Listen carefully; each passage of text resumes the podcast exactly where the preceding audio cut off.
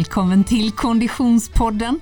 Vi är framme vid avsnitt nummer 20 denna fjärde säsong och jag som pratar heter Frida Zetterström. På andra sidan poddbordet, gömd bakom mikrofonen, Oskar Olsson. Hej Oskar! Hej Frida! Hur är läget? Jag är lite ambivalent, jag vet inte ens om detta händer eller vilken tid vi befinner oss i så att eh, jag är lite mixed up in my head men okay. annars är det bra. Let me get your brain straight. Vi är i mitten av sportlov, åtminstone om man bor i Göteborgsregionen, vecka sju. Mm. Jag tror också att vi är väldigt få dagar ifrån en stor bemärkelsedag. Jag försöker ju ducka från att jag blir mer än 25 men yeah, ja, det är right. vecka sju och således Oskar Ogge Olssons Geburtstag bitte, ja. du som är i Österrike. ja, ganz gut. Men gratulerar får vi säga i förskott då. Ja, jag har börjat förkröket här nu inför lördagens fest. Ja, alltså det här med, det är mycket krökprat alltså. Det blir kalas. Ja, men jag, jag brukar säga jag, jag, jag, jag, dricker alkohol eh, var femte år. Ah, oh. 20, 25, 30, 35, 40, 45.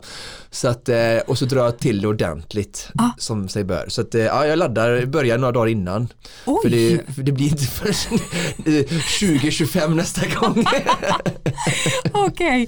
ja, ja, ja, ja, Till Eriks stora. Ja, det här blir spännande. Alltså, du ska helt enkelt ha en födelsedagsfest på lördag. Ja, ja. på Radisson Blue i Göteborg. Oh my god. Ja, det där är dock att gå händelserna i förväg. Ja. Eh, innan dess har vi eh, en vecka att klara av och vi har ett avsnitt att klara av. Vi ska alldeles strax ge oss i kast med eh, dagens gäst. Men innan vi gör det så måste vi bara konstatera att vi är så himla glada att ha med våran poddpartner Stadium ombord. Och Stadium är ju eh, som bekant eh, inte bara en butik eller butikskedja och säljer på nätet. De är ju också stolta sponsorer till fler grejer än bara Konditionspodden, Oskar. Och Vasaloppet. Ja, icke att förglömma. We're like this yeah. nu. Eh, de är ju som sagt eh, sponsorer till Vasaloppet och har varit i all evighet. Men de har ju fler lopp och evenemang som de ställer sig bakom. Och de har ett lopp som eh, har med dagens program att göra till viss del. Spännande, vad kan det vara? Rådel? det skulle kunna vara, fast det handlar mer om två hjul. Ja. Eh, för eh, fjärde året på raken så är Stadium huvudsponsor till Vättern rundan. Ja, den gamla pölen, den har man ju snurrat runt några varv kring. Det är så va? Det är så ja. ja, ja, ja. Det känns som att vi kommer få all anledning att återkomma till tävlingen Vätternrundan. När du ska cykla? Eller? Eh, nej, nej, nej, nej, nej. Det är du och den pölen som Just har en det. god relation. Ja. Men Stadium är ju som sagt huvudsponsor där eh, och eh, på stadium.se så kan man kitta upp sig lite om det är så att man känner, ja men där fram i juni kommer jag vilja trampa Vättern runt vad man nu skulle vilja det för. säga. Men då finns det både utrustning eh, och framförallt eh, bra cykelkläder som man kan eh, klicka hem via stadium.se. Tack för det säger vi.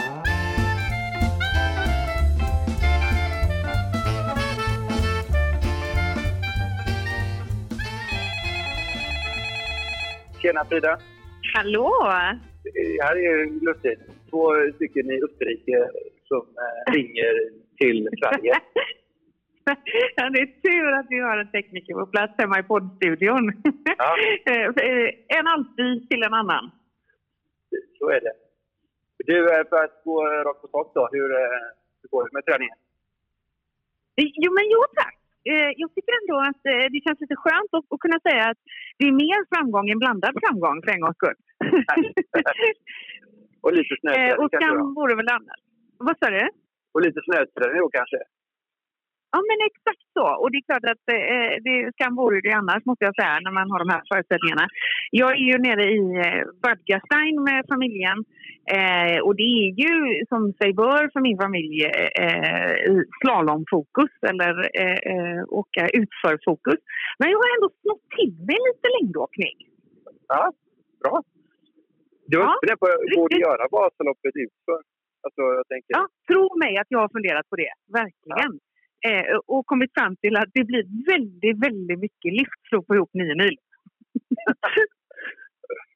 ja, men vi har faktiskt börjat att regga lite här i, i systemet hur mycket det blir på en dag. Och det jag kan hålla med, ja, ja. det tar en stund att få ihop det. Ja, onekligen gör det det. Eh, och, och eh, jag har långt kvar till jag har fått ihop det eh, på ett träningspass. Det kommer jag nog inte lyckas med. Men igår så var, eh, eh, var vi i Sportgastein, alltså längst in i Gasteinedalen eh, där det för övrigt är grym eh, slalomåkning också. Men där har de eh, väldigt fina längdåkningsspår. Så mm, knappt två timmar, knappt två mil ändå. bra. Låter ja. fint. Sen har jag sett på Instagram där lite grann att du har ju ändå kört lite gymmet, eller? Ja, men precis. Vi hade ju en dag som eh, blåste bort där, där i stort sett hela, eller hela Garsteiner-systemet var stängt. Eh, och då tänkte jag, för vi bor på ett jättehärligt hotell här, så då tänkte jag jag drar ner till gymmet och eftersom vår älskade Oskar Olsson ständigt är uppkopplad så han ju han se det innan jag ens tryckte på lägg ut i, i Instagram-knappen. Så jag fick ett snabbt ett meddelande från honom. Kör gångintervaller, fyra gånger tio minuter med lätta hantlar, två kilos hantlar. Och så skrev han, kör så jobbigt att du inte orkar prata men inte på max. Och jag mm. tänkte i mitt stilla sinne, hur svårt kan det vara? Tänkte jag knata upp för en... Eh, och så skulle det vara på, på max lutning då naturligtvis på det här gångbandet då, så det blev som backintervall. Och jag höll på att dö. Alltså det var så vansinnigt jobbigt. Eh, och, och, det framgår ju med all önskvärd tydlighet att de där små bicepsarna som ska sitta högst upp på mina armar, de mår ju bra av lite mer träning. ja, men det är bra. Men du var inte ens ute utan du körde det inne på löpbandet. Det är ju strångt. Ja, ja, ja. ja, ja. Och det var ju ett otroligt effektivt pass, måste jag säga. Eh, otroligt eh, härligt och uppryckande. Tänk att fyra gånger tio minuter kan vara så vansinnigt jobbigt. Ja. Hade du någonting du kunde testa liksom där pratgrejen med då? Ja, det, det, var helt tomt i gymmet, men det brukar inte hindra mig. Så jag pratade lite med mig själv. Försökte peppa mig lite sådär. Tänkte, gud vad skönt att vi inte spelar in det här, tänkte jag. Ja, jag kanske ska tajma det nästa gång jag ringer och kollar helt enkelt. Nej, men, så en, en omgång på gymmet, eh, en omgång i längdspåren och sen har vi då haft fantastisk eh, åkning. Och jag tänkte faktiskt på det här om dagen för att jag minns när vi gjorde det här programmet för exakt ett år sedan då vi också befann oss i olika österrikiska orter. Och då sa vi att slalomåkningen kanske inte riktigt funkade som träningspass. Det har den gjort den här gången kan jag säga. För vi har ju haft, eh, liksom ni misstänker jag, eh, enorma mängder snö eh, som ja. har kommit. Vilket ju ger eh, puder i nivån över knäna. Eh, och, och, ska jag följa min familjs tempo eh, så är det bara utanför pisten bara väldigt fort i väldigt djup snö. Så att vid ett tillfälle så... Alltså det, det, det var det brände så mycket så att när vi kom ner så stod hela familjen och liksom sådär flämtade efter andan. Och så, så, så sa de, ah, nej, nu har vi, gud vad jobbigt det var, vad tufft vi har kört. Då hör jag mig själv säga, men det är bra, det är bra träning på lårmusklerna, det är bra träning på lårmusklerna. Varpå Viggo, min yngste, sa, mamma, nu är du Oskar. ja, men det, det låter eh, som att det kanske har gett någonting då. Ja, ja, han är numera ett begrepp i min familj. Härligt. Okej, okay, men det, vi hoppas att det, att det blir eh, puder i Vasaloppet så att vi får nytta av den här träningen.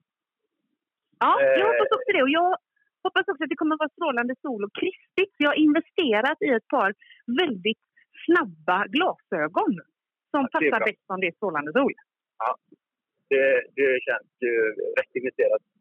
Men du, ja. det börjar ju närma sig. Har du fått något toppningsprogram nu utav Oskar här sista veckan? Eller hur, eh, ja, jag misstänker att vi Ja, jag misstänker att vi faktiskt i nästa veckas avsnitt kommer att foka lite på det. Eh, så att eh, eh det återstår att se. Jag har två dagar kvar med Alperna-feeling eh, innan jag går hem och Vasaloppsfokuserar. Blir det något mer pass på längden då? Det kan bli det. Det kan bli det. Det är lite in the hands of the weather gods och resten av familjen. Okej. Okay. Men du...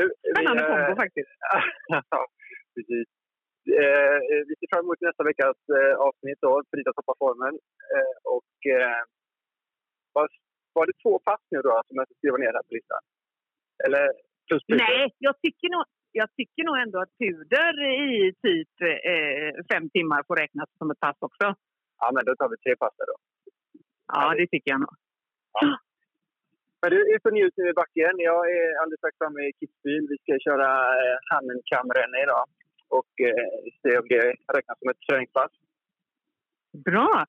Och hur går det för dig med att prata nio mil längdåkning samtidigt som du filmar? Har du övat något på det eller? Um, jag lite idag. Jag har faktiskt varit ute och kört lite längd här nere. Och det ospårat. Så det var väldigt bra eh, Vasaloppsträning. Det kan ju vara så att, det, att spåren inte är så bra när, när vi kommer där i slutet på fältet. Så, så jag har kört ospårat. Så skulle det kunna vara. Övade du dig också då på att hålla igång programledarrollen? Du pratade jag, för dig själv där. Jag har lite kvar där. Jag tror jag får köra en eh, intensivpass på programledarrollen. Spännande, spännande. Ja. Men du, vi eh, hörs nästa vecka. Så får du eh, det gör vi. de sista dagarna. Mm. Ja, ha en fin dag i backen. Tack, hej, hej. Hej då.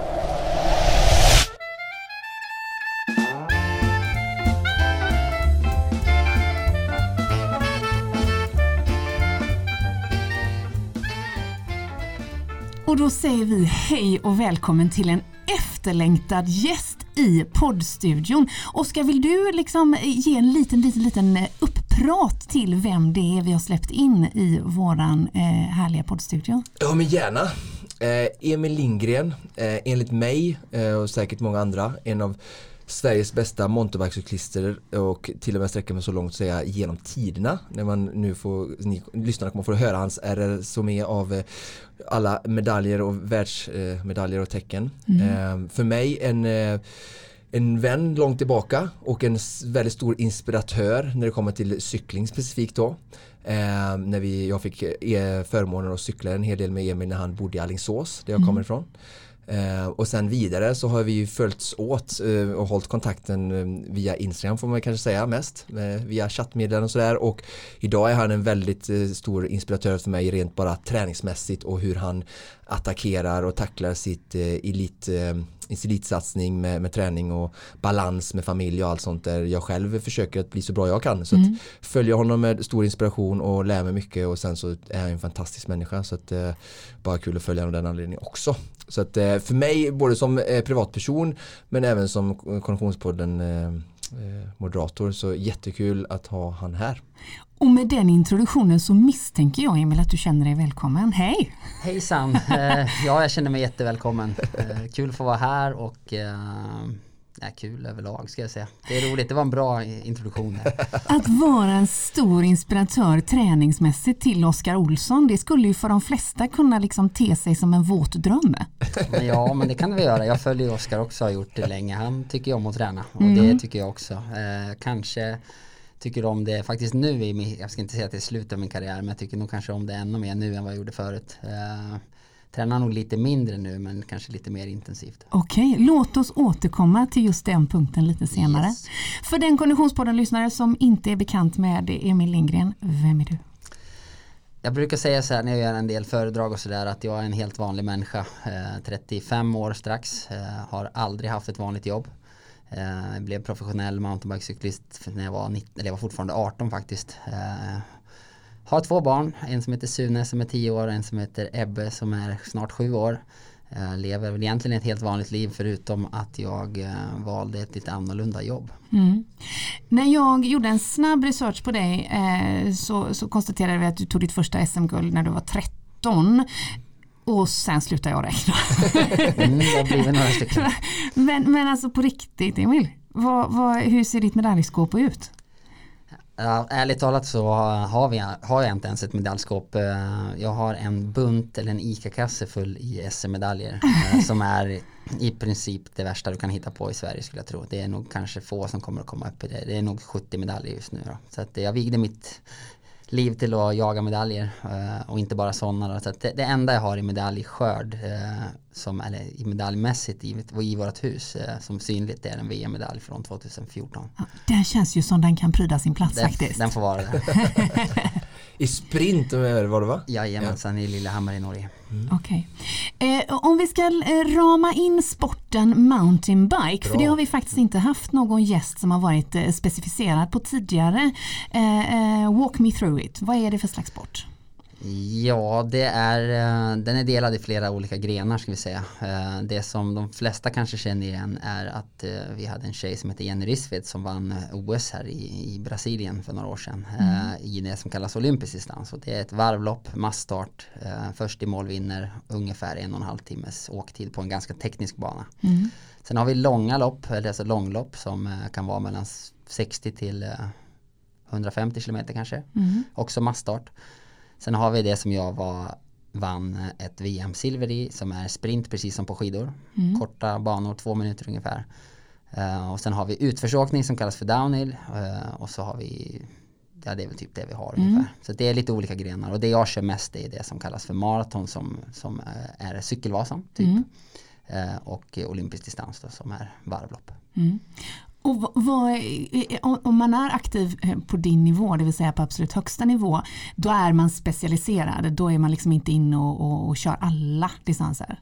Man kan säga att man kanske kör två. Ja. Eh, olympisk distans och långa loppen är ganska lika. Mm. Eh, så just här i Sverige då, som jag är just nu och cyklar sedan några år tillbaks, eh, där, där satsar man kanske på båda. Eh, Kör man internationellt då satsar man nog förmodligen på en och kanske gästspelare en till. Då. Mm. Um, Vilken är din favorit?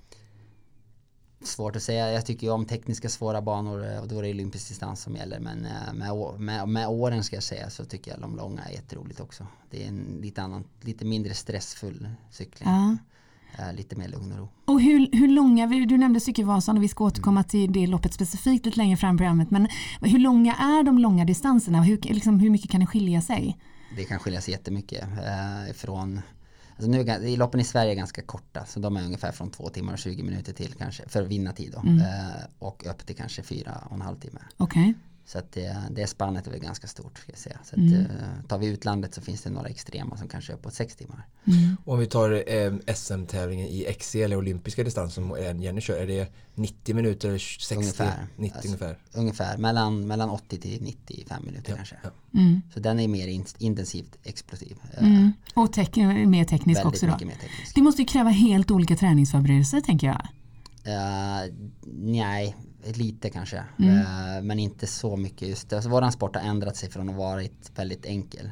Längre distanser väldigt enkel till att bli väldigt tekniskt. Så att det, det som har hänt är att, att materialet har blivit bättre. Uh, kropparna har ändrats. Alltså mm. när jag, nu sitter jag här och väger 64 kilo kanske. Mm. Uh, när jag var som värst i olympisk distans, när banorna var annorlunda vägde jag 55,5. Oj! För det var en annan kravprofil då. Just det. då körde vi två timmar och två och en halv kanske och längre backar och nu är det korta backar. Det, är, det, det vill egentligen vara en sprinter i en lätt kropp just nu. Mm. Vad tycker du om den utvecklingen?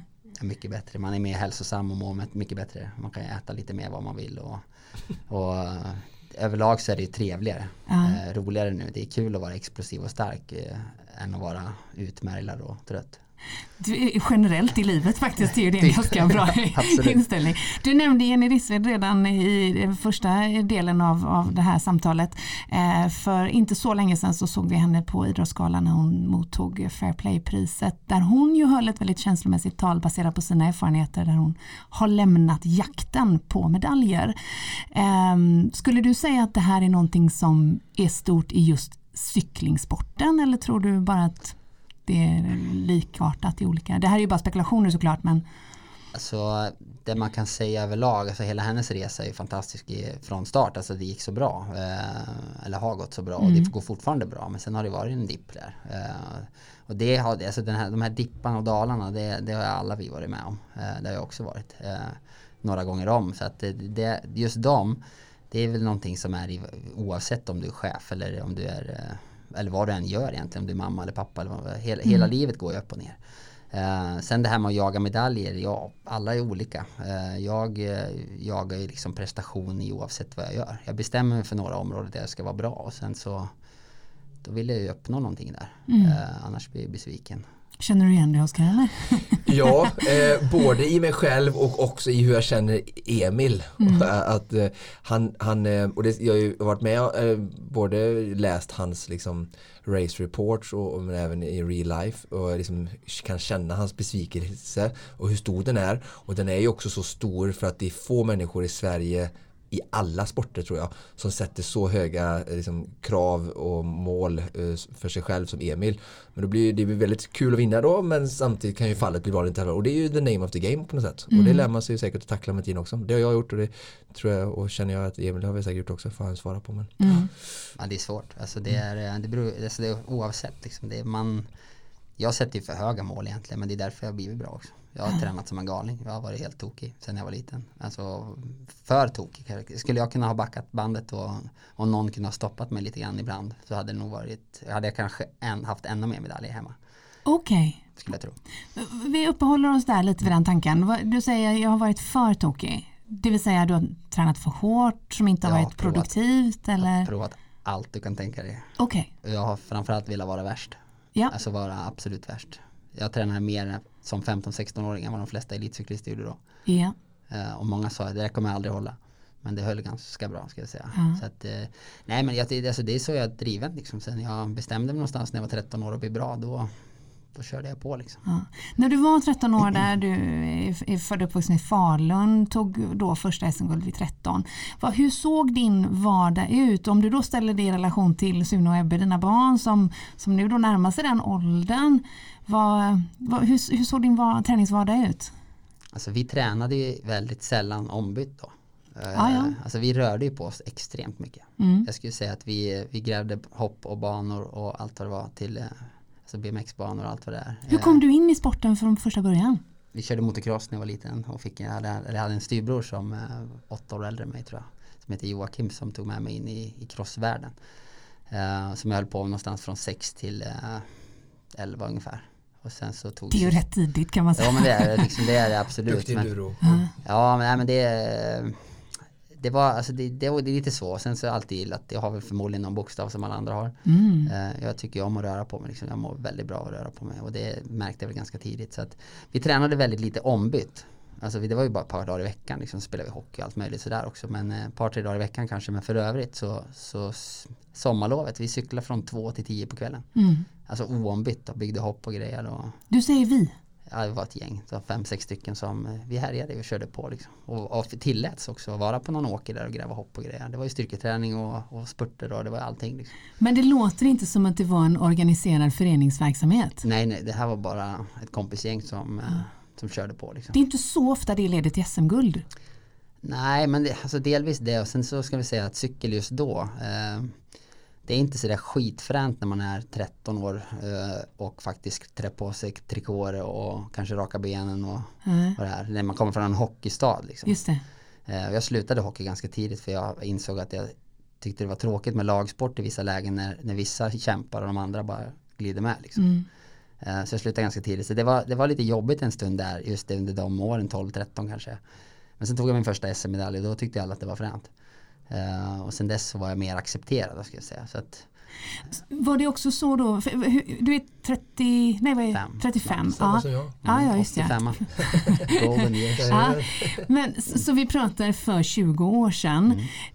Mm jag dristar mig till att tro att mountainbikesporten inte heller hade samma coolhetsfaktor hos allmänheten då. Idag, jag mm. menar min 12-åring skulle ju liksom tycka att det var det coolaste man någonsin skulle kunna göra om han så behövde raka benen och ha trikåer på sig dygnet runt. Det är det som har hänt. Ja, alltså så det, det kanske har skett en trendförflyttning också. Ja, alltså just en, en aktivitets alltså ändring i att folk faktiskt rör på sig. Ja. Eh, just då så var det ju, alltså sprang du in på ICA lite halvlerig tight som kille liksom, det gick ju inte. Nej, nu kan du ju faktiskt göra det. Absolut. Eh, efter träningen typ, du har hämtat ungar eller vad du har gjort liksom. och det är accepterat idag. Ja. Du, kan, du kan som kille kliva in i, så i en affär bland folk och de kollar inte snett på dig. Någon kanske tittar men det är inte, ja. alltså då, för då var det ju problem. Just det. Och det är det inte längre så att på den nivån så är det bra men uh, sen är det kanske på andra nivåer där det liksom, ungdomar och sådär. Om jag ska bara relatera till mina barn just nu så vi är väldigt aktiva men tycker jag. Men uh, vi är nog inte ens på långa vägar så aktiva som vi var. Nej. Det är lite, det är inte så bra. Cyklar dina killar? Ja de cyklar och de är fantastiskt duktiga att cykla. Vi cyklar var fyra kilometer varje dag skolan uh, fram och tillbaka. Mm. I princip varje dag.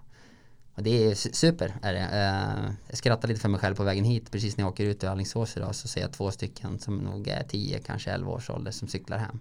Och de håller på att spurta mot varandra med ryggsäckar på. Liksom. Det, är, det är inte ofta man ser det längre. Mm. Det var så förr. I, hemma i Säter där jag bor, ett litet ställe, alla känner alla. Det, det står två cyklar eller två, tre cyklar på förskoleklass där av min lilla kille i, i stället liksom, just nu då. Vad tror du det beror på? Jag säger det. Alltså, när jag var liten så hade vi inga telefoner och grejer. Och, och, det var ju så här närmsta granne till BMX-banan. Dit ringde morsan om det, om det, de behövde ringa hem någon eller de visste mm. var vi var liksom. Uh, idag så är vi, alltså jag som förälder också, vi är mycket hönsigare nu än vad vi var För vi, Det är ett annat säkerhetstänk. Jag tänker genast om mina barn skulle spurta hem från skolan och jag är verkligen ja, ja. någon som vill att de ska träna mycket och det gör Absolut. mina barn men jag skulle ju bli irriterad. Så spurta i trafiken, är du galen? Ja, men det, det är lite så. Alltså jag, jag håller med. Uh, vi leker oss fram och tillbaka i skolan men då är det under översikt av mig uh, själv. Och uh. även min sambo Anna där hemma hon kan ju ibland få spelet på mig för hon tycker att jag inte har koll på dem. Yeah.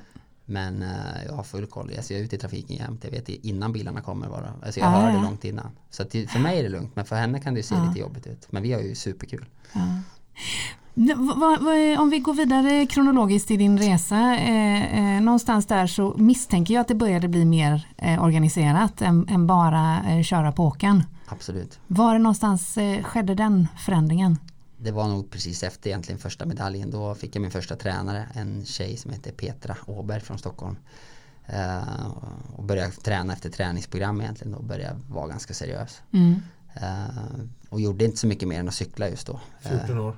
Ja. Mm. Uh, då, alltså sen dess då egentligen 13 år så från 14 år var det på riktigt. Jag fick en, min första sponsor liksom cykelaffären hemma och Crescent som var en stor tillverkare då och är fortfarande en stor tillverkare lånade ut en cykel.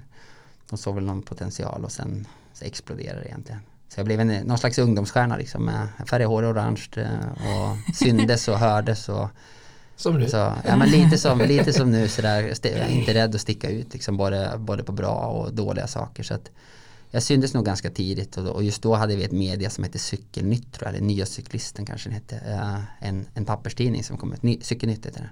Och där blev jag liksom stjärna. Uh, mm. Även mot de vuxna liksom. Det var inte bara ungdomsstjärna för knattarna utan det var totalt i Sverige. Mm. Uh, sen på det ena på det andra och sen ville jag vara värst. Som sagt. Och sen kom vi upp i juniorklass och då jag vann SM tror jag alla åren det. Uh, upp till junior. Sen så var det SM här i Göteborg 2001 kanske. Uh, det vann ett, en medalj, gjorde illa foten och uh, ja, jobbade väl på ändå, liksom, gjorde ganska bra grejer. Hur har det sett ut med skador eh, genom åren Jag har några skavanker, jag, förmodligen om jag skulle känna efter så har jag ont överallt. Men ja. eh, cykel är väldigt skonsamt, alltså superskonsamt om man jämför med löpning eller vad det mm, nu är. Um, det värsta jag har är en, en jättekass armbåge som gick sönder totalt. Kan mm. Jag tänker sett det, någon bild på säkert. Ja. Jag tänker att det är skonsamt naturligtvis ur ett träningsperspektiv men det finns, just i mountainbike finns det ju ändå en skaderisk. Det gör det absolut, men jag har varit väldigt förskonad. Jag har en, en bruten hand, en bruten armbåge, eh, typ, alltså muskulära skador, en i baksida lår och en i knät. Eh, men det är typ det enda. Och på, då ska vi komma ihåg att jag kanske jag skulle tippa runda slänga så jag cyklar ungefär 50 000 mil totalt. Och hur många tävlingar liksom i full gas? Liksom. Alltså det är så mycket, det är så många så det går inte att räkna. Jag räknar överslag någonting från att jag var liten till nu så tror jag att jag har närmare 400 segrar. Just det. Uh, totalt. Så att vi kört snittat kanske, ganska många år snittat mellan 35 till 50 tävlingar. Per år ja. ja. Mm. Så det är, jag, har varit, jag har varit överallt och gjort väldigt mycket roliga saker. Kan man säga. Vad, vad, eh, när du då eh, hade fått den första, första sponsor, du fick en tränare, sedermera flyttade du ifrån Skara. Falun till Skara. Eh, och jag dristar mig till att tro att det hade med träningen att göra. Jo men det var lite så att alla bästa jag sökte till cykelgymnasium i Skara. Jag bodde mm. faktiskt jag bor i Säter, eh, nära Falun, jag är född i Falun men det är alldeles bredvid. Eh, flyttade därifrån när jag var 16 eh, och sen efter det så flyttade jag aldrig hem kan man säga. Eh, nej men jag hamnade där och eh, fick träna med de allra bästa i Sverige var det där liksom. Det var också ganska knepigt för vi fick ju bo nära och träna mot mina värsta konkurrenter. Just det. Varje dag liksom. Ja. Eh, och då var det ju tävling varje dag. Vilka var det? Några namn vi känner igen idag? Thomas Löfqvist känner ni till. Ja, Gotland kallas det han. Han ja. var ju proffs länge på landsväg. Ja. Eh, han var grym. Alltså riktigt bra. Sen så Emma Johansson.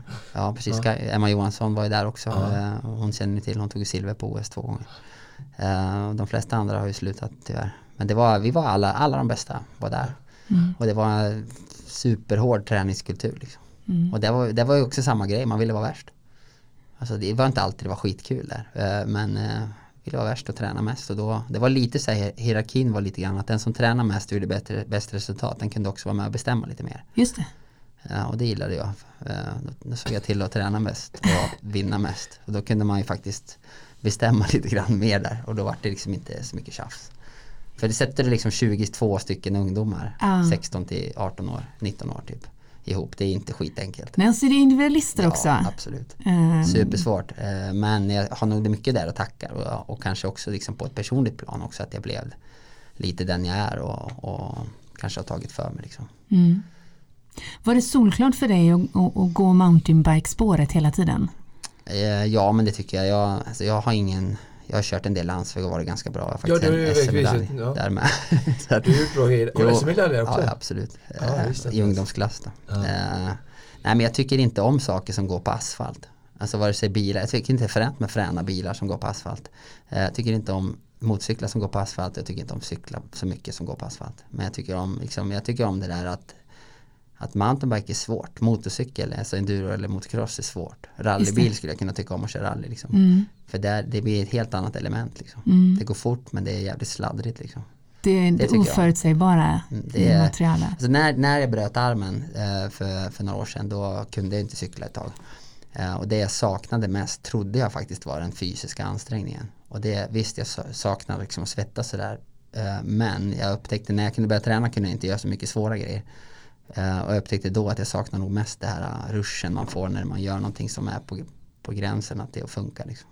Just det är kul. Ja. Hela det påslaget. Skulle det kunna bli så här bergsklättring för dig istället? Nej, det tror jag inte. Jag, alltså, nu ska jag inte säga att jag hoppas. Eller jag, jag, jag skulle vilja bli motocrossåkare. Liksom. Kört motorcykel, det tycker jag är ännu roligare än att cykla. Uh, och jag har det som en hobby nu då, men uh, det hade jag gärna gjort. Men uh, jag varit för bra på att cykla helt enkelt. Mm, just det. Det är ju en, det är ju jobbigt när det händer alltså. för bra på något. jag kanske inte hade blivit bra på motorcykel och där är det mycket skador och sådär men eh, Nej men cykel, jag, jag ångrar inte det för en sekund. Jag har nästan aldrig funderat på vad jag ska jobba med liksom. Eh, jag, jag märkte ganska tidigt att om jag gör rätt, bra resultat, jag är ganska framåt och ärlig och hela den här biten och då kommer jag kunna livnära mig på att cykla. Det märkte jag kanske när jag var 15-16 år. Mm det här är ju en, en, en, fantastisk inställning som jag tänker att eh, kanske inte alla som är lika duktiga inom sin sport som du är inom din sport har. Eh, det vill säga att om jag bara blir tillräckligt bra så kommer jag kunna överleva på det. Vi har ju suttit med fantastiska profiler i andra idrotter som måste eh, eh, jobba samtidigt eller, eller, eller se sig nödgade att samtidigt driva andra verksamheter. Eh, vad tror du är hemligheten till att det funkar för dig att livnära dig på, ja, på det idrotten? det är få som klarar det i Sverige på ja. mountainbike. Det är, alltså det, är, ja, det är få som klarar det i Sverige överhuvudtaget, överhuvudtaget ska jag säga. Absolut. Nej, men det gäller kanske att stå på flera ben. Jag, jag cyklar inte bara, eller jag cyklar väldigt mycket. Allting jag gör är cykelrelaterat nästan. Ja. Uh, sen har jag, kanske varit på, på, just den personlighet man har, man kanske har blivit ganska bra på det man gör. Uh, så har jag även ett rätt så fräckt jobb där jag är med och produktutvecklar åt Shimano som gör växlar och grejer. Just det. Och där är vi faktiskt har varit bara tre testchaufförer i världen. Mm. Uh, och då kom det en liten kille från Säter som råkar bli en av dem. Två amerikaner och så jag. nu är vi fyra stycken som, som kör det jobbet och det, det, det är ett heltidsjobb i sig. Yeah. Så att jag har flera ben att stå på, så kör en del kurser, föreläsningar och sånt. Men det, jag gör, det gör jag för att jag tycker det är kul. Uh. Och det i sig gör att jag kan omsätta så pass med pengar så att min hälft hemma, Anna, hon behöver inte jobba så mycket. Hon kan vara hemma med mm. unga mer och sådär. Så att, nej men det, det, måste ju vara om det och kring det liksom. Det, annars är det ju, du kan vinna hur mycket du vill, du får, du får tjäna inga pengar om du inte är är frän höll jag på att säga. Nej, och jag, menar, ju, jag tycker ju att eh, mountainbike är ascoolt och hårt liksom och är förtjänt varenda svettdroppe liksom men det är ju liksom pinsamt man ser hela podium med era liksom prischeckar eh, tycker jag då liksom om man jämför med många andra idrotter liksom. Men det, det, är ju alltid så, det är ju fri marknad och det är det som ska styra och det är inte så mycket pengar i svensk mountainbike tyvärr.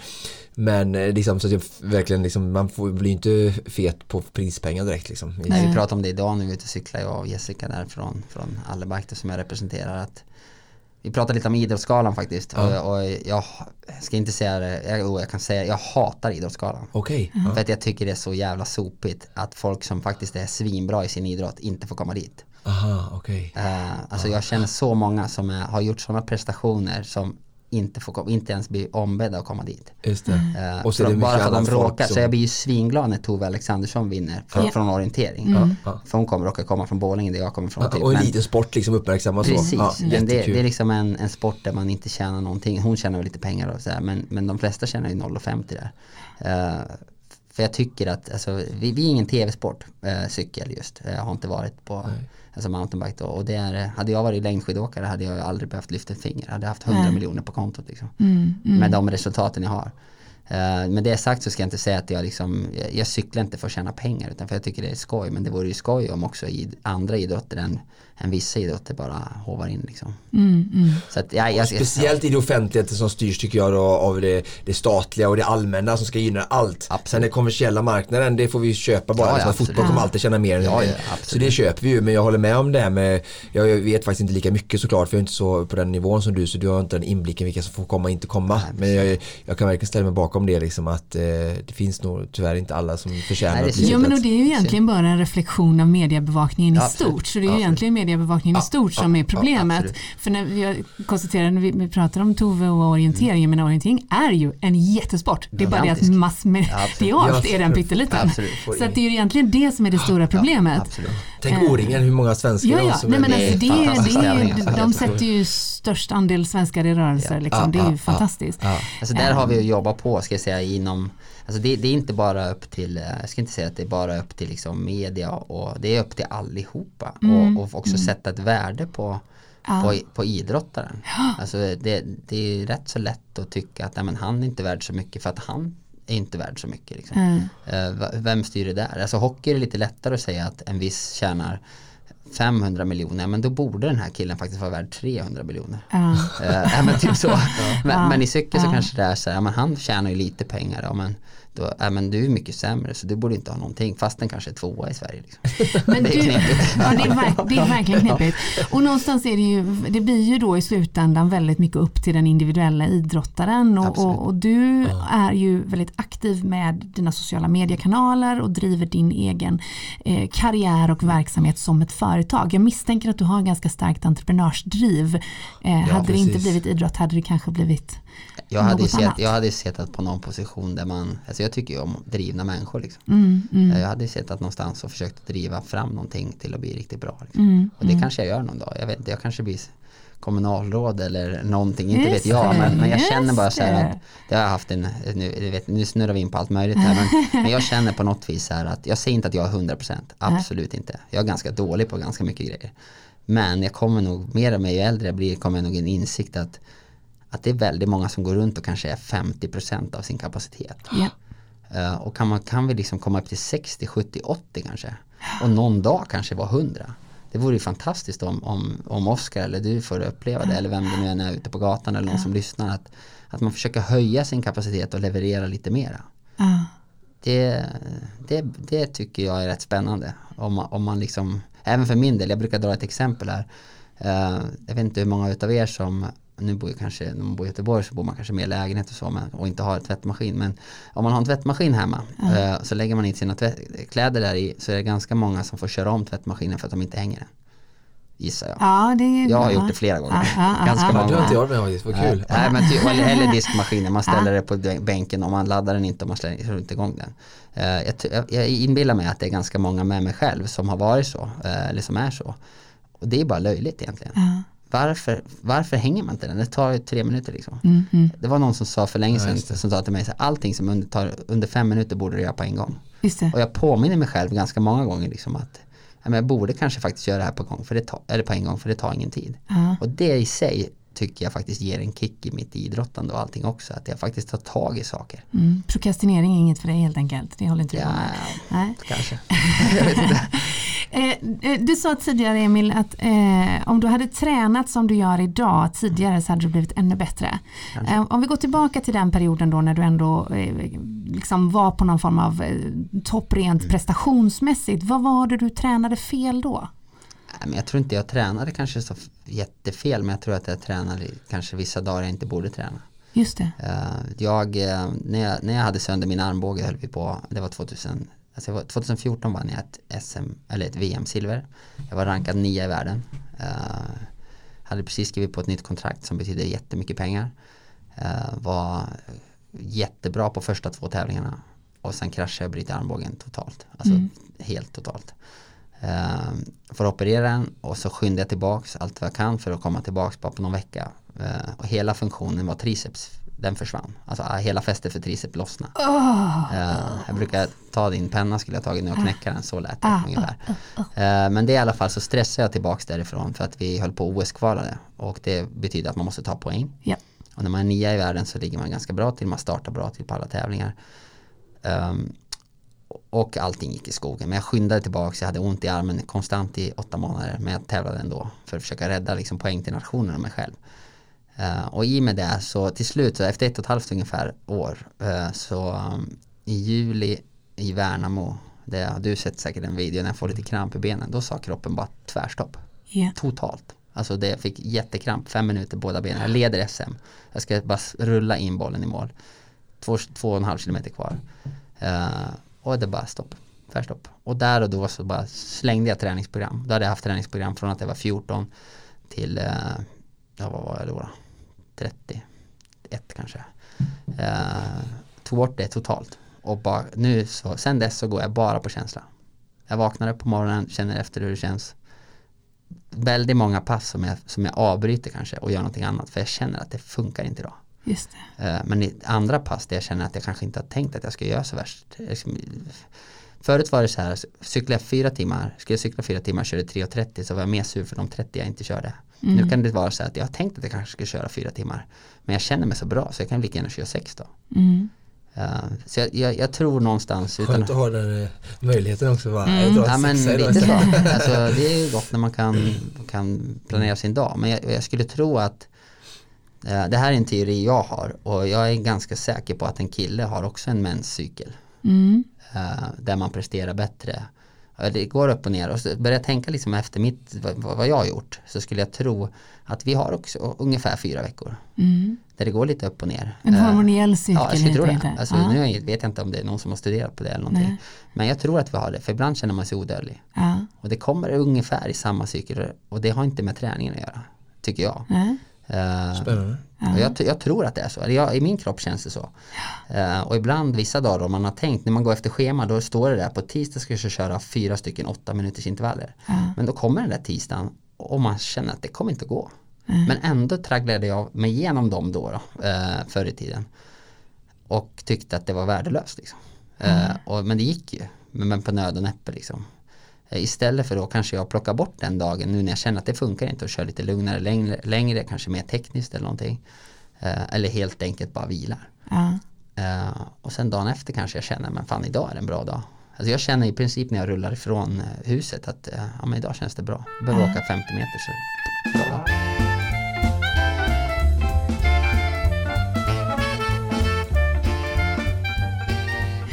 Det låter som du, du, du reflekterar ganska mycket. Ja. Eh, eh, har du jobbat mycket aktivt med mental träning genom åren? Uh, nu ska jag såga några människor här. Nej, uh, det har jag inte gjort, men jag gjorde det till slut. Uh, nej, alltså jag skulle säga att jag kanske har varit min egen mentala tränare och haft lite rådgivare och sådär. när vi skulle köra OS 2008 mm. var jag med och körde. Jag tror att det var före detta, eller så var det efter. Jag är inte helt säker jag tror det var året innan kanske. Eh, så fick jag hjälp med en mental tränare ifrån, för det gick lite knackigt ett tag. Eh, ifrån Sveriges Olympiska Kommitté. Jag behöver inte nämna några namn men han kom i alla fall till mig och eh, pratade med mig. Och jag förklarade lite grann hur mitt liv fungerar. Man får öppna sig lite grann om det ska bli på riktigt.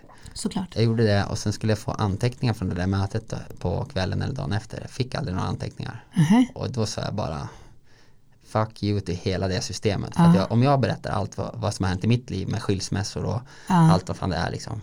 Då ska jag väl få någonting tillbaka tyckte jag. Och jag fick aldrig det. Och då vart jag arg. Uh, och sen tog det nästan sex år uh, innan jag faktiskt släppte in en uh, kille som heter Rune Gustafsson som har jobbat väldigt mycket med Jenny och väldigt mycket med skidlandslaget. Mm. Och, och, han var nog faktiskt den som fick mig från att vara bra till att vara, vara skitbra under typ ett års, ett och ett halvt års tid. Så han har jag väldigt mycket att tacka. Går det att koka ner vad du nu sa? Nej men det, börja lita på sig själv lite mera. Vi gick in på djupet liksom varför jag är lite så här vi har inte haft någonting när jag växte upp. Vi hade ingenting.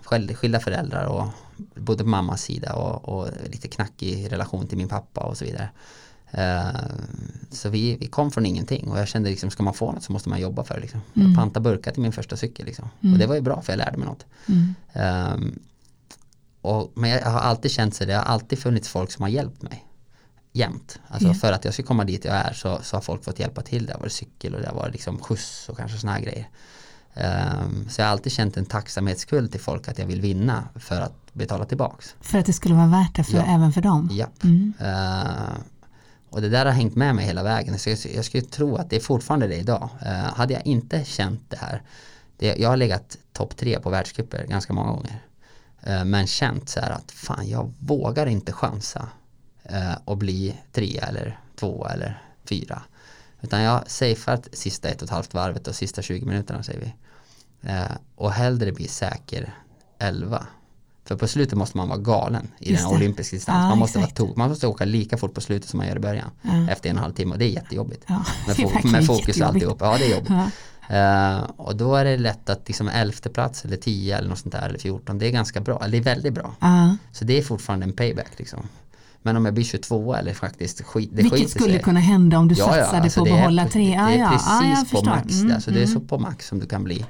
Uh, så att då har jag tagit några safe pallplatser eller, eller safe resultat ganska många gånger, framförallt internationellt. Och det där hjälpte Rune mig med att, försöka få bort lite av det där tänket. Och det var, det var en väldigt viktig, viktig del och det var då jag tog steg och tog medalj på VM och tog, eh, var nionde i världen och så vidare. Väldigt spännande. Så det, men det där hänger kvar fortfarande. Jag, alltså jag, jag har tacksamhetsskuld till, till alla känner jag. Alltså mm. alla som hjälper mig och ställer upp. Liksom. Mm. För jag är, jag är en skitstövel när jag behöver liksom, när jag behöver göra mitt så då, då vet jag alla om att det då är det han, alltså jag är skittrevlig så här.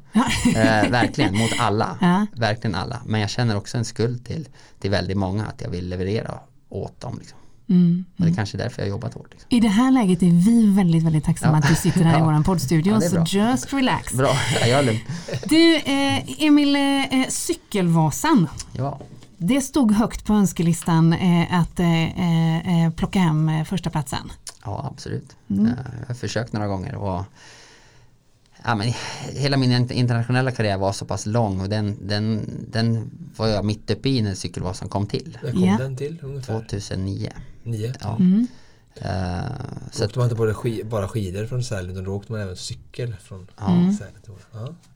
Uh, så, så, när den kom till så ville jag såklart vinna den. Uh, punkade första året och blev femma tror jag efter lag och så vidare. Så att, sen har jag försökt det några gånger men det har aldrig varit prio för att vi har haft vårt VM jämt. Så jag har försökt den på riktigt kanske, jag har kört kanske sju, åtta stycken eller sju kanske, eller jag vet inte riktigt.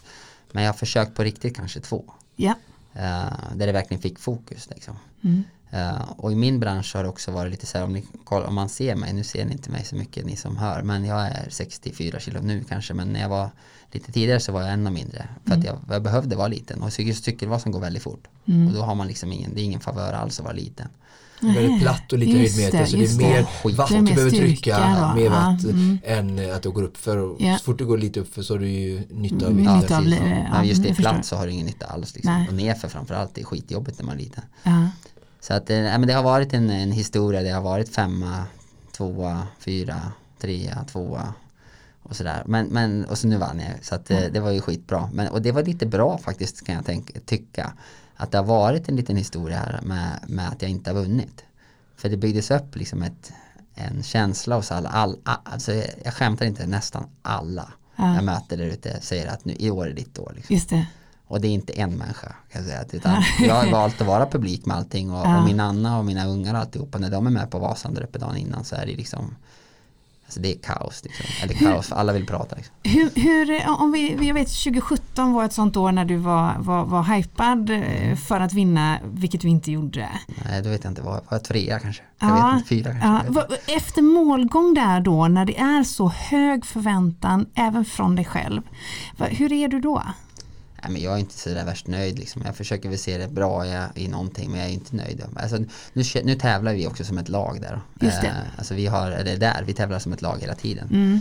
Eh, vi, jag är också med och driver något som heter Särnek i Allebike, eh, mountainbike team. Berätta om detta. Mm. Ja, det är ett eh, framgångsrikt team. Jag har alltid sagt att eh, jag har haft väldigt stark koppling till, till Allebike då, eh, eh, som är ett märke från Alingsås. Mm. Där jag kommer ifrån. Ja, Just precis. Det. Och det är väl så vi möttes också. Det jag ska berätta en anekdot Och där Särnek kommer ja. ifrån. Ja, Särnek, alltså det, det, det är en familjär grej. Mm. De, de äger företaget Peter och Lotta är gudmor och gudfar till våra barn. Just det. Så jag hamnade där efter OS 2008. Och har hela tiden sagt att den dagen jag kommer hem och vill köra bara i Sverige, då, eller mer i Sverige, då, då vill jag cykla på era cykel. Och sen så råkar vi starta det här teamet 2015 på hösten eh, tillsammans med Ola mm. eh, Sernike och Peter. De råkar känna varandra sedan de var små de också. Eh, så på den vägen, och han gillar cykel, Ola.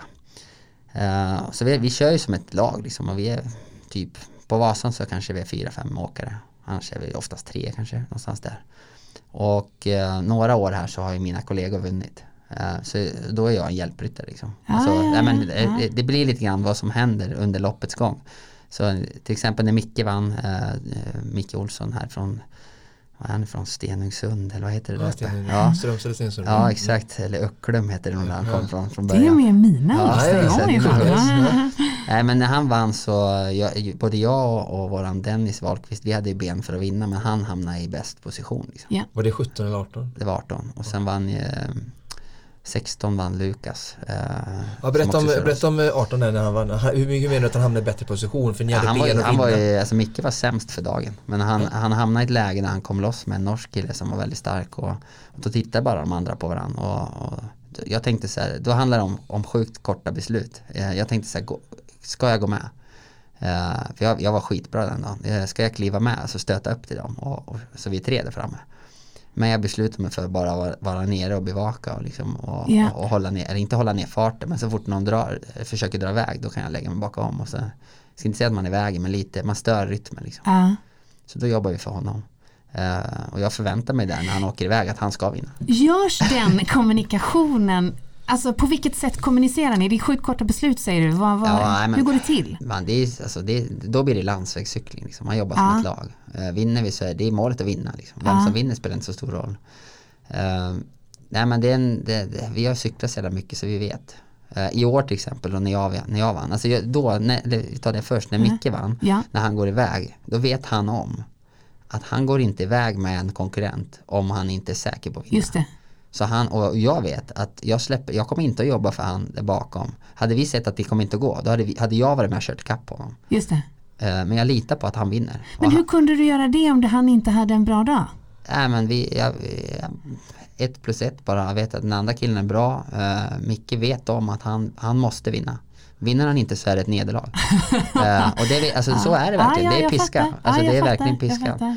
Uh, och så var det i år också lite grann att att vi, vi har en klunga ihop, det var motvind hela vägen. Det är långsamt då va? Ja, det gick åtta minuter långsammare vilket är ganska mycket. Ja. Eh, det går fortfarande fort men i min värld så är det en transportsträcka hela vägen. Mm. Och, och, när det är en mil kvar ungefär eh, så vet Micke om som vann i fjol att eh, nu gör jag allt för att Emil ska vinna. Ja. Och sista, typ sista två och en halv kilometerna så drar han hela vägen så fort han bara kan. Så ingen orkar köra ifrån. Alltså ingen orkar stöta. Äh. Vi, han, han lägger, alltså han offrar helt och hållet sig. Han äh. var ju 37 eller någonting till slut. Och uh, ligger du på hans rulle då eller? Nej, men i närheten i alla fall. Ja. Han, han håller ju som fart så att han blir en hjälpryttare åt hela klubben ja, kan man säga. Uh. Uh, inte bara åt mig utan han håller som fart så ingen kan sticka iväg och sen så när det väl ska avgöras då är det upp till mig att leverera. Och, på spurten då ja. ja du var så fräsch och fått så bra resor det här året. Då. Perfekt. Jag behöver inte göra någonting. Alltså, jag inte göra jag, såg, jag såg ju livesändningen Jag såg din målgång och såg din intervju med var det Roberto ja, som vanligt. Han gillar mig mycket. Ja. Men eh, han, du var uppe några gånger tyckte jag i, i Jo men jag är tät också. Så. Jag behöver vara där så jag är med och hjälper till men jag liksom gjorde inga större initiativ utan jag, jag höll farten liksom och sådär. Jag var superfräsch. Det var en, det var en, en transportsträcka till sista 30 sekunder. Och då är det ju, då, då är det ju absolut max och lite till. För naturligtvis vill ju övriga i den klungan Absolut. också Alla vill göra vinna. exakt samma sak. Ja. Berätta om den spurten lite bara kort. Eh, vilka var det som gick in i den? Vilka var det som Oh, faktiskt shit, gjorde om? var många. Alltså vi var, Jo, men vilka var det som verkligen, verkligen hade en chans? Liksom? Framförallt jag och Mattias Wengelin som är också från Säter. eh, ehm, Ja, det som- är ärkerival nästan får man säga. Ja absolut, alltså, han är svin, svinbra. Uh, det är framförallt vi två, men sen är det fem, sex, sju stycken till som kan vinna. Ja. Absolut. Eh, Men när går igång spurten, hur känner du någon position? Eh, Går du upp och ner som du berättade om din karriär eller är det bara, nej, känner så du där direkt? är det bara galen. Alltså, du Ja måste men kände vara... du direkt, jag har det direkt Nej, i spurten? nej, man vet Nej. inte förrän man är över mållinjen. Nej, Du- bara galen. Men du, du, ja, man måste vara tokig och, och leverera allt. Du, du måste sätta växlarna perfekt. Du måste liksom dra igång ditt absolut, absolut maximala liksom, i, i igångdraget. Det här just igångdraget är 1350 watt liksom. och sen är det ett snitt eh, på 30 sekunder så är det över 900 watt. Det är ganska tufft för att vara liten. Så att det är, nej men man måste sätta det bra, man måste få en, liksom, det får inte vingla till eller någonting, det får inte komma någon i sidan på det liksom, när du drar igång och så vidare. Du måste få det perfekt och jag fick det perfekt men det är en brutalt lång spurt det där. Det är väldigt små eh, detaljer får vi Det, stå, är- förstå vi. det, är det är inga marginaler Inga. alls liksom. Knappt. Och du, du bara väntar, du får, du får göra din grej. Nu vet jag att jag är ganska bra på just den där typen av, av, av output på just 30 sekunder. Det är inte så många som slår mig där. Men den här är så snabb. Rak, alltså vi, vi har ju över 50 km i timmen där. Jag skulle behöva kanske, jag är bäst runt 30 kanske, runt 35. Då, då, alltså, ju mer du väger ju lättare är det att producera kraft då, när det är platt. Eh, så att jag var inte säker förrän liksom sista metern. Eh, du väntar bara på att du ska se något framhjul någonstans. Ja, just det. Det kommer inget framhjul, det kommer inget framhjul, det är lugnt. Eh, så bara, nej, Hur men mycket det? Metern. sen var det en cykellängd, en hjullängd? Ja, det var nog eller? en, jag har någon bild på det där men det Ja. är nog, eh, det är mer, alltså det, det är en, jag ska inte säga att det är en, jo det är en solklar seger. Ja. Eh, där. En, Ja. en, en tight seger, då är det en decimeter. Liksom. Just det. Här så var det en och en halv cykel kanske. Okej, Ja. Vilket är, eh, Ja, det är det var aldrig snack om det just nu då. Nej. Sen är jag supernöjd med den och den, den gav väldigt bra ringa på vattnet. Liksom. Jag, är- det var den sista segern jag behövde. Liksom. Jag, har Ja. vunnit, jag har vunnit allt Ja. eh, utom den. Och nu har jag vunnit den. Så att från och med nu så är det allt en bonus. Liksom. Det känns så, det, det är så härligt ibland när man får höra sånt här och det, allting låter så, så enkelt på något sätt. Eh, och då tänker jag så här, men liksom, vad var det som, var det de andra konkurrenterna, var det Race Dynamic eller var det din form eller var, liksom, passade det dig just med att det går lugnt i motvinden? För jag vet, fattar ju själv att det är mycket, mycket svårare för de som inte cyklar att veta om kanske, men att gå ifrån när det är motvind liksom. Passade det dig så bra eller liksom, varför detta året och inte de andra? För du har ändå försökt, 2017 vet jag också att du ville, gärna ville. Jo men jag har varit mer aktiv också. Alltså, jag, är ju sån där, jag tycker det är tråkigt att åka sakta. Jag tycker Ja. det är värdelöst att bara sitta och Just vänta. det, så du har bränt lite mer Ja, matches absolut. tidigare år då? Absolut. Så lite äldre, lite klokare? Ja, men, ja delvis det. Och sen Ja. ska jag säga att en faktor också är att ehm, jag gjorde illa mig lite grann i mars förra året. Uh, fick en problem med baksida lår. Eh, vilket har gjort att jag har inte riktigt varit den slaget som jag vill vara. Uh, framförallt kanske också viktmässigt. Jag har inte kunnat träna så mycket som jag ville för att jag har haft ont. Liksom. Ja. Förut, innan 19? Ja, nu i 19, Ja, nu. alltså Ja, i mars aha, 19. ja.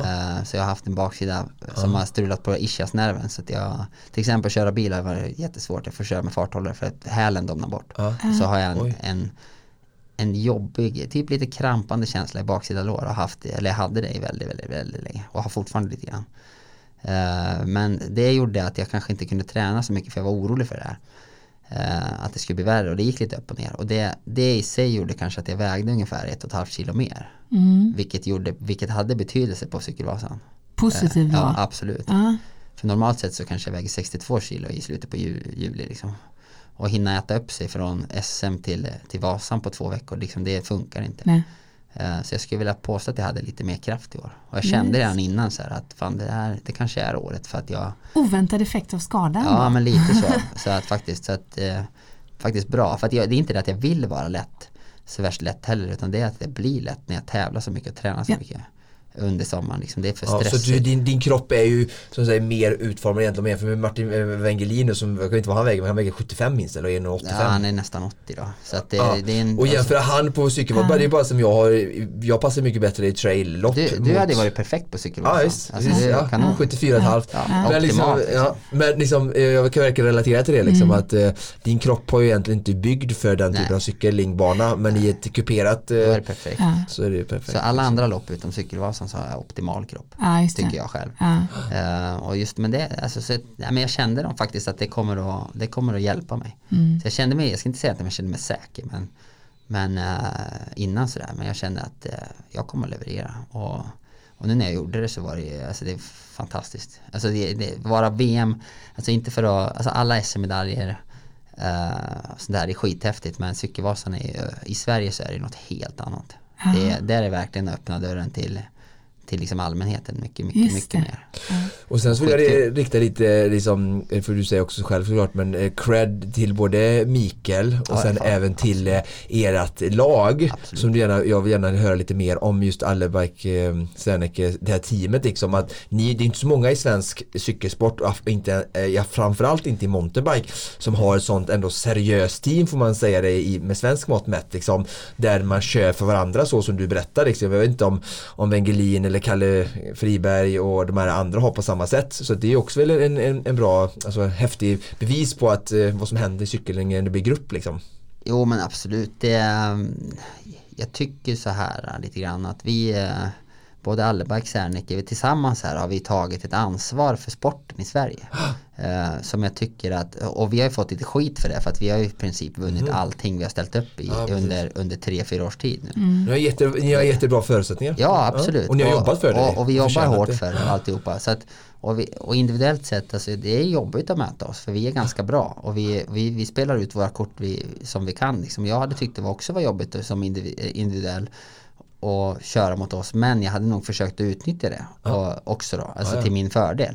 Eh, för då är det vi som, alltså, det är många som tror så här, många som tror så här, ja men ni vinner ju allting, eh, du behöver ju inte göra någonting för du har en hjälpryttare. Ja men du ska veta att alltså, jag har ju pressen på mig också nu för alla kommer bara titta på mig och säga ja men du har en hjälpryttare, ja men då, jag får jobba som fan. Alltså. Och det ser man inte ute på banan för de ser bara målgången liksom, på de här långa loppen. Och det vet du, det vet du med i cykliskt hur det funkar. Precis, för varje utbrytning så alla de som är två eller tre bara shit för er, vi kommer inte dra för er för ni får jobba ni två nu liksom. Och det är tufft som fasen. Så att, eh, men, men med det sagt så ska jag säga att eh, ett problem jag tyckte, att som faktiskt börjar ta tag, tag folk tar tag i det lite mer är nu att, att det, alltså, som individuell idrottare så kan du kanske inte lösa det. De måste, alltså, industrin måste också gå ihop. Ja. Alltså industrin, eh, precis som vi har gjort, eh, alltså ett cykelmärke måste skapa någonting. Mm. Det kan inte bara den individuella idrottaren göra. Utan de måste skapa ett team eller äh, lagkänsla. Liksom, ja. och alltså Trek mot. skulle kunna skapa ett, absolut, ett mountainbike-team med en Wengelin och Kalle till exempel som du säger. Och så absolut. skapa någonting med åkarna. Ja. Så de, alltså det, och det tycker jag, nu kommer lite småteam och så grejer upp och det är skitbra. Men det de inser, alltså flera vill, större märken vill ju göra det här. Men de inser hur mycket jobb det är. Oh. Och att det, det är inte sådär jättemycket budget faktiskt. Men det handlar om ett sjukt engagemang. Uh. Alltså vi, är en vi, vi kallar oss själva för en Alibank-familjen. Liksom. Eh, mm. Uh, för vi är familj. Mm. Alltså de som är inblandade i teamet och alltihopa nu. Alltså det är typ bara två stycken som, jag, jag kallar mig själv familj där. Mm. Uh, det är typ två stycken som inte är familj utav tio pers. Liksom. Och resten är, är det, är, alltså det är som att vi ska åka på ett familjeevent liksom. Åka till Liseberg fast vi åker till Varberg och cyklar liksom. Så det, och det är det som får det att funka. Mm. Så vissa märken har försökt och gjort någonting och börjat räkna på en kul ram ungefär vad kostar det hotell och såna här grejer. Du vet. Uh, och, och, anmälningar och sen ska du ha någon som är ute och jobbar och så här. Och langa flaskor du vet och så här. Eh, då rinner pengarna iväg. Liksom. Och då måste du ha en ganska stor budget. Vi löser det ju som, alltså min Sune tio år langar en flaska liksom. Och min Anna är ute och langar på allt. Liksom, det är så det funkar. Alla jobbar sjukt hårt och får det att funka som en grupp och då, alltså vi har fantastiskt kul. Alltså. Jag tänker när, man hör det här, eh, jag som står helt utanför den här sporten, du beskriver klassisk föreningsverksamhet. Absolut. Det, det, det är så, jo, det, är det, det, det, ska vi göra absolut, men vi ska inte sticka under stolen med att, att vi gör det här mm. för, att, för att vi ska prestera någonting, för att faktiskt också tjäna pengar. Alltså. För, att, för att alla, alltså vi har ju valt liksom en än, hade vi inte valt det här så hade vi jobbat på ICA och fått en fast lön. Ja. Uh, nu så råkar det vara så här att nu, nu gör vi det här och så gör vi det jävligt bra så säljer vi mycket cyklar och Serneke kanske bygger lite fler hus uh. och, och, vi skapar en känsla av att, att vara aktiv och, mm. och alltså, jag brukar också säga det att vi, vi påverkar sjukt många liv Mm. Alltså du kanske, Oskar kanske cyklar här och blir en bättre farsa till sin son. Liksom. Och du kanske, nu vet jag inte din relation, men, men någon kanske påverkas och blir en bättre pappa, en bättre mamma, en bättre, en bättre, ett bättre barn, liksom dotter, son eller vad det är. Uh, och det, det ser jag som en, en viktig del. Mm. Och sen att, uh, för att vi ska kunna göra det måste vi också sälja cyklar och, och tjäna pengar. Uh, liksom. Det, är då, det är då någonstans idrotten och det kommersiella samhället ja. gifter sig som bäst. Ja. Eh, Emil, du sa inledningsvis att eh, eh, jag närmar mig slutet på min karriär, eller du hintade om det. 35 år gammal, har nu då även vunnit Cykelvasan. Va, va, hur länge håller man på? Så rent krasst så skulle jag säga så här att jag skulle behöva sluta tävla. Yeah. För om jag skulle sluta tävla så skulle jag kunna köra den här kursverksamheten jag håller på med och tjäna hur mycket pengar som helst och mm. ha sjukt roligt. Alltså det är jättekul att lära folk och ta nästa steg. Ja. Men jag tycker det är så jävla roligt att tävla. Eh, det är skoj. Eh, ja. Så jag kommer nog att tävla säkert i fyra fem år till. Ja. Hur ser sporten ut? Hur länge är man? Alltså, du är bra över 40 om du vill. Liksom. Det, det, enda, det enda som skulle säga stopp till det, det är att jag har, jag har lite, nu låter det lite, inte så bra, men jag har lite hjärtproblem okay. som, som ganska många idrottare, framförallt killar över 30 får. Yeah. Med dubbla slag och, och rusande hjärta och lite sådär. Och det fick jag när jag var som mest stressad med en trasig armbåge. Uh, och det är inget konstigt men det, det, jag skulle säga att det är typ det som kommer att stoppa mig innan. Ja. Om det är något som stoppar liksom innan dagen jag säger att det är klart, då är det det där det krånglar lite grann. Men det, det funkar bevisligen ganska bra också. Så. nej men jag håller på några år till. Men jag skulle, skulle jag bara tänka liksom ekonomiskt allt det och framtid så, så skulle jag bygga upp kursverksamhet mer än vad jag gör nu. För jag får, jag får säga nej varje vecka till folk för att jag hinner ja, inte. Ja. Jag har inte tiden för jag ska resa varje helg. Liksom. Det kommer att komma en framtid till kommer, efteråt att, tänker jag spontant. Men hur ser 2020 ut? Uh, ja. Jag kör precis samma som jag har kört tidigare. Jag blir hemma i Sverige och mm. kör uh, ja, från april, början på april till eh, sista september så tävlar jag alla helger eh, utom två. Hela, alltså jag, jag, ser det också som, eh, dels med teamet och mig själv så ser jag att, att det är min skyldighet nästan mot sporten mm. att vara på alla lopp. Eh, och vara där, närvara och inspirera liksom, dig och Oskar och barn mm. och så vidare och vara den här killen som faktiskt är där ute. För att jag tycker jag är skyldig det på något vis. Alltså om, så om sporten, ja, men om sporten, har, om sporten har, har gett mig så mycket och jag mm. kan leva på det alltihopa då är jag faktiskt skyldig att, att ge feedback till alla. Jag, så, det är också en sån här passus. Jag, jag svarar på, på mellan 50 till ja, runt 50 meddelanden, kanske mellan 50 och 100 direktmeddelanden på Instagram varje dag från, från sådana som frågar saker. Mm. Uh, för att jag tycker också att jag är skyldig det. Uh, jag vill inte ha en, en, en ikon med blå eller vad det är på röd eller där det står att jag missade jag vill svara direkt. Mm.